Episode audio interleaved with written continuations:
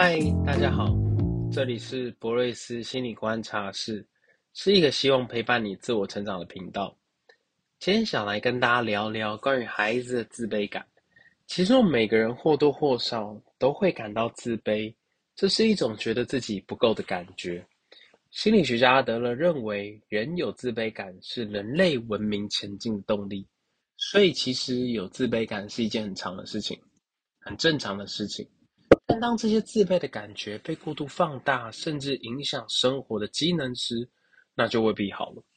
阿德勒将这个心理现象称为自卑情结。在临床的经验当中，我常会遇到两种孩子会让父母很担心：一种是过度自卑、无法肯定自己的孩子，他们常会说自己很烂，做不到；又或者常常会把自己与他人做比较。认为别人长得比较好看，成绩比自己好等等。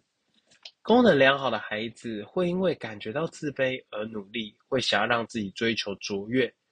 但过度自卑的孩子呢，他会显得自暴自弃，衍生出拒学、忧郁的一些情况。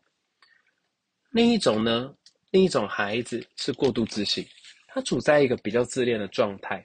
他们经常会设定很高的目标，但现实却做不到。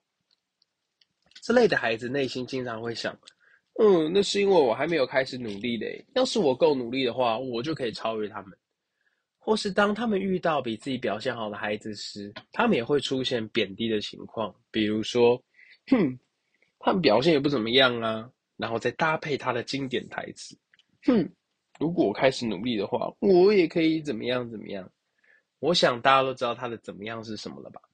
其实，这看似很有自信又自恋的发言，是另外一种的隐性自卑。我猜想，这与父母教育孩子的方式有关，特别是华人文化的父母。我们的华人文化呢，是一个重视谦虚的文化。大家都有听过一句话，叫做“满招损，谦受益”。所以，我们经常会在孩子表现好时过度贬低孩子。例如，你不要以为你自己就很了不起。比你厉害的人多的是诶，或是我之前有遇过很经典的例子，孩子告诉我说，他上次数学考六十四分，是全班的第二名，他很高兴的回家告诉父母，结果父母告诉他说，哼，你怎么不跟自己比啊？下次他历史考八十五分，是全班倒数第二名，父母就会说，你怎么跟不跟其他同学比呢？面对这种双重标准攻击。孩子也只能表示无奈。其实，这类与孩子的互动情况，正是我们华人父母教育孩子的缩影。父母其实非常的焦虑，如果孩子自大的话，未来可能会被同学讨厌，被环境不接纳。初衷是一颗爱孩子的心，但很遗憾的是，孩子并没有感受到爱，反而是一种自尊的打击。所以才会有那句经典台词：“我这样是为你好啊，我是爱你耶。”父母没有说谎，但是孩子没有感受到爱的感觉是真的。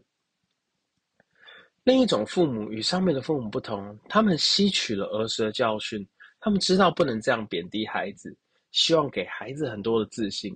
所以当孩子表现好时，他们会不停的夸孩子，比如说：“对，你就是最棒的，对，你就是最好的，对，你就是最好看的。”等等，这些言论就如同灌迷汤一样。这会让孩子迷失于现实，助长错误的自我认知。还有另外一种呢，是表扬孩子的天赋，比如说你天生下来就是很聪明的，嗯，你看你很有天赋哦，你可以比别人学得更快。不是不能表扬孩子的天赋，但这就像是糖衣毒药一样，吃多可是会蛀牙的。这让孩子相信自己的成功在于自己的天赋，但当努力不如预期时，就会容易自我挫败。那面对这些孩子讲出这些话，不符合客观现实的自我评价时，我们究竟该如何是好呢？打击他呢，又会伤害到他的自尊；但无尽的吹捧他，灌他迷汤，又说会让他感觉太自傲、太自大，对自我有不正确的认识。那到底该怎么办呢？我们将在下一集与大家分享。这里是博瑞斯心理观察室。是一个希望陪伴你自我成长的频道，那我们就下次再见喽，拜拜。